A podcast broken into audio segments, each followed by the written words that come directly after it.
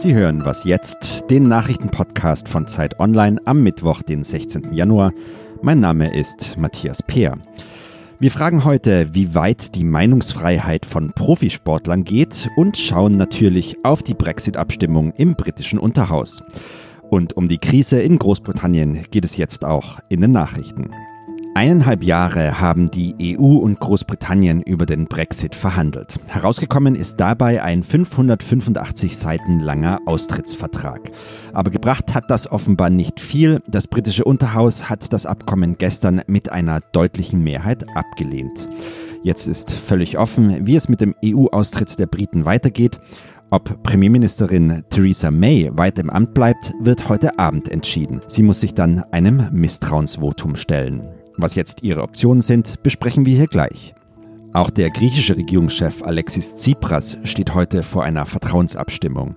Seine Regierungskoalition ist wegen eines Streits über den Umgang mit dem Nachbarland Mazedonien auseinandergebrochen. Es geht dabei um den Namen des Landes, der seit langem umstritten ist. Griechenland befürchtet, dass dahinter Gebietsansprüche auf seine Provinz Makedonien stehen könnten. In einem mit Tsipras ausgehandelten Kompromiss hat Mazedoniens Parlament jetzt dafür gestimmt, das Land in Nordmazedonien umzubenennen. Aber diese Einigung passt nicht jedem. Tsipras rechtspopulistischer Koalitionspartner hat sich aus Protest aus der Regierung zurückgezogen. Redaktionsschluss für diesen Podcast ist 5 Uhr.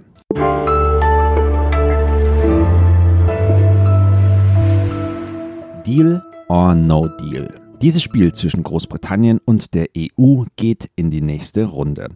Nur 202 Abgeordnete haben gestern für den von Premierministerin May ausgehandelten Brexit-Vertrag gestimmt. 432 waren dagegen. Damit braucht die britische Regierung jetzt einen neuen Plan, damit es am 29. März um Mitternacht nicht zu einem ungeordneten Brexit kommt. In London spreche ich darüber jetzt mit Steffen Dobbert, Politikredakteur von Zeit Online. Hallo Steffen. Hallo Matthias. Von den konservativen Abgeordneten hat ja jeder Dritte gegen den Plan der eigenen Regierungschefin gestimmt. Mit einem Nein hat man ja gerechnet, aber das war ja dann doch überraschend deutlich. Was bedeutet diese Niederlage jetzt für Frau May? Also zunächst muss man sagen, es ist sehr, sehr kompliziert. Diese Niederlage bedeutet in erster Linie, dass ihr Brexit-Plan, so wie sie unter ihrer Verantwortung den verhandelt hat seit jetzt fast zwei Jahren, dass der nicht so Realität werden kann. Ähm, das heißt, sie ist erstmal angeschlagen. Dann gibt es jetzt am heutigen Tag ein Misstrauensvotum gegen sie. Das ist die Folge aus dieser Ablehnung ihres Brexit-Plans. Wenn man spekulieren will, muss man sagen, dass sie wahrscheinlich als Premierministerin überleben wird. Aber was es auf jeden Fall bedeutet, ihr Brexit-Plan, also der Plan, wie Großbritannien die EU verlassen soll, wird nicht Realität werden. Das ist eindeutig ähm, mit dem Ergebnis jetzt bewiesen. Du hast die Abstimmung ja in London verfolgt, in einer Stadt, die bei dem Brexit-Referendum überwiegend gegen den Austritt gestimmt hat. Wie war da die Stimmung gestern nach der Parlamentsabstimmung? Also ich war tatsächlich im Parlament, also im House of Commons. Ähm, ich hatte das Glück, ähm, eine der wenigen Plätze dort ergattern zu können. Und dort war es den ganzen Tag so, dass die Leute schon erwartet haben, äh, dass May verlieren wird, aber dass es dann so heftig war, das hat schon einige überrascht. Also ähm, da ging ein Raunen durch dieses ähm, ja, ehrwürdige Haus. Ähm, und gleichzeitig, ich bin dann danach abends ähm, rausgegangen, der Tag war wirklich sehr aufregend, habe noch ein Bier getrunken.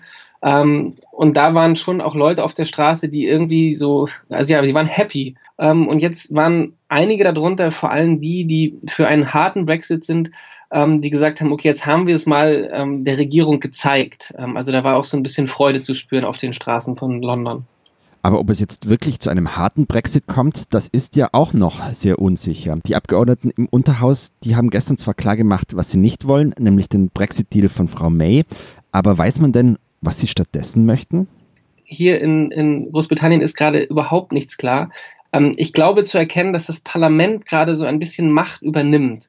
Und ich, ähm, du hast es richtig gesagt, das Parlament hätte jetzt erstmal gesagt Nein zu dem, was die Regierung vorgelegt hat. Es könnte sein, dass wir in den nächsten Tagen ähm, was relativ Verrücktes erleben werden, dass nämlich das Parlament, was eigentlich ja die Exekutive kontrolliert, selbst Vorschläge machen wird. Also dass wir vielleicht parteiübergreifend ähm, zu irgendeiner möglichen Lösung dieses wirklich verfahrenen Problems kommen könnten. Das könnte sowas sein wie, wie so eine Art äh, Norwegen-Lösung, also dass Großbritannien eine neue, ähm, einen neuen Brexit-Deal anstrebt, der vom Parlament aus vorgeschlagen wird.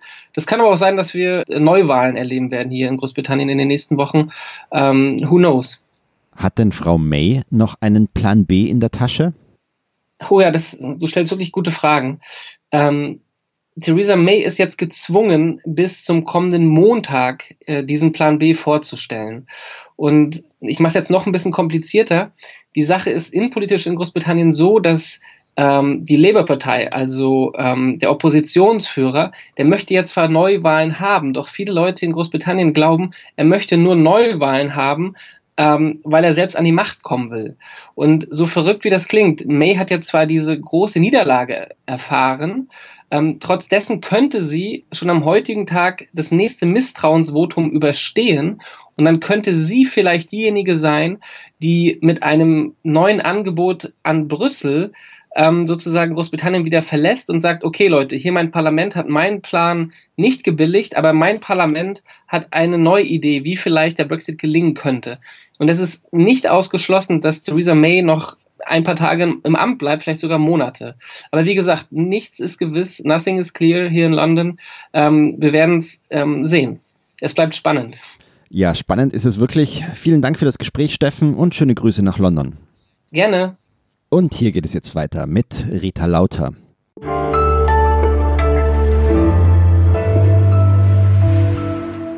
Und sonst so? Der Teufel schießt Selfies, jedenfalls im spanischen Segovia, wenn es nach den Plänen des Bildhauers José Antonio Abella geht. Einer Legende nach wurde das römische Aquädukt der Stadt in einer Nacht vom Teufel höchstpersönlich erbaut. Segovia will jetzt mit einer Statue an diese Geschichte erinnern und gleichzeitig Touristen anlocken. Der augenzwinkernde Entwurf des Künstlers zeigt den Teufel breit grinsend mit einem Smartphone in der Hand. Die Idee hat aber auch ihre Gegner. Sie werfen Abeya vor, die Darstellung sei nicht abstoßend genug und verherrliche das Böse. Eine Online-Petition gegen die Statue hat schon mehr als 5000 Unterschriften. Abeya verteidigt seinen Entwurf. Es sei einfach eine freundliche Karikatur des Teufels.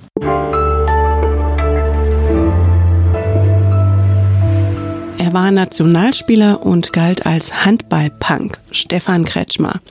Bekannt war er außerdem für bunte Haare, viele Ohrringe und Tattoos und für eigenwillige Statements. Mit einem Interview hat er jetzt wieder eine Diskussion losgetreten. Eine gesellschafts- oder regierungskritische Meinung dürfe man als Profisportler nicht mehr haben, weil man sonst mit Repressalien von Arbeitgebern oder Werbepartnern rechnen müsse. Dafür hat er Applaus von rechts bekommen. Christian Spiller, Leiter des Sportressorts bei Zeit Online. Ist Kretschmer da richtig verstanden worden? Hallo Rita, ich glaube nicht. Nun, es ist natürlich so, dass nur weil jemand mal früher Punk war oder links war, er nicht auch irgendwie rechte Position vertreten könnte heute. Aber ich glaube, wenn man sich das ganze Interview anschaut, dann äh, merkt man, dass es gar nicht so sehr um Kretschmers eigene politische Haltung geht, sondern darum, dass es eben Dinge gibt, die man als Profisportler heute besser nicht sagt oder sagen sollte. Und was wären das denn für Dinge, die man nicht sagen sollte? Ich glaube, was er sagen will, ist, dass wenn es Dinge gibt, die außerhalb eines bestimmten Meinungskorridors liegen, dann bekommt man als Sportler, der ja von der Öffentlichkeit lebt und von der öffentlichen Meinung und vom öffentlichen Ruhm, Probleme. Und das Problem bei ihm ist so ein bisschen, dass er kein Beispiel dafür angeführt hat, mhm. für diese Argumentation.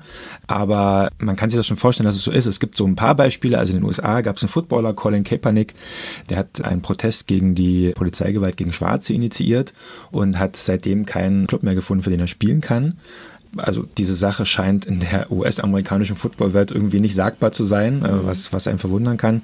Es gab auch ein paar harmlose Beispiele. Also Mats Hummels hat mal in einem Tweet den Begriff Gutmensch verwendet, in einem völlig anderen Kontext eigentlich, aber dieser Begriff ist ja äh, ein Schlagwort bei vielen und hat dafür einen Shitstorm geerntet. Es gab sogar meine Sportlerin Sabrina Mockenhaupt, die hat I Love Raute geinstagrammt und damit Angela Merkel unterstützt und selbst die bekam dann von Merkel-Gegnern einen Shitstorm. Also das Problem ist, dass eine Gesellschaft, die sich polarisiert, die sich so mal spitz formuliert irgendwie in zwei Blöcke aufspaltet, dass wenn man sich im Block A verortet, dann den Block B gegen sich hat. Und das ist als Sportler, der ja eigentlich allen gefallen will und der von seinem Ruhm und von der Öffentlichkeit lebt, natürlich irgendwie schwierig.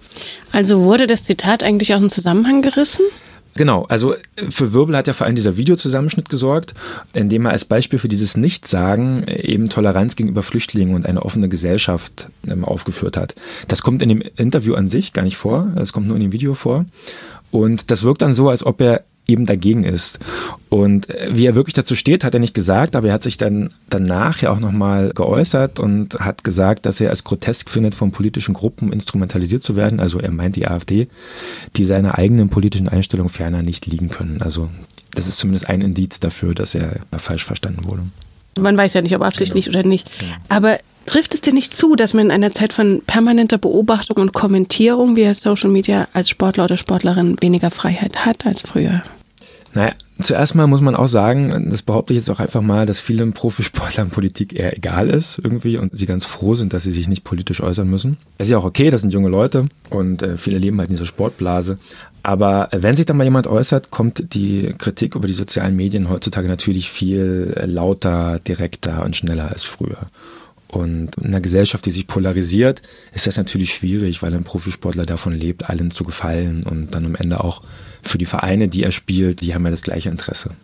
Genau, das ist ja die Frage, ob sich ein Verein oder ein Werbepartner sofort dann zurückziehen muss oder ob er sich auch bewusst hinter seinen Sportler stellt. Du hast ja vorhin schon Kaepernick erwähnt. Genau. Bei Kaepernick lief es ja sowieso, dass Nike dann irgendwann hat das Ganze umgedreht und hat ihn zur Werbefigur gemacht, was teilweise dann auch wütende Proteste gegenüber Nike verursacht hat. Aber ich glaube, äh, der Aktienkurs ist danach gestiegen. Also es war wohl eher ein cleverer Move. Genau, also da sind die Vereine und die Sponsoren dann am Ende genauso in der Pflicht, dass sie sagen, wir halten das aus, dass ein Sportler vielleicht eine unbequemere oder seltsamere Meinung hat, als man vielleicht denkt. Weil es vielleicht auch in der Demokratie wichtig ist, dass man man sich mit unbequemen Positionen auseinandersetzt, dann auch mal sagt, du bist halt ein Idiot, aber trotzdem nehme ich dir jetzt nicht deinen Arbeitsplatz weg deswegen. Und dein Kommentar zur Meinungsfreiheit von Sportlern ist auf Zeit Online nachzulesen. Vielen Dank, Christian Spiller. Bitte, bitte. Das war Was Jetzt, der Nachrichtenpodcast von Zeit Online. Sie erreichen uns unter wasjetzt.zeit.de und morgen gibt es eine neue Folge.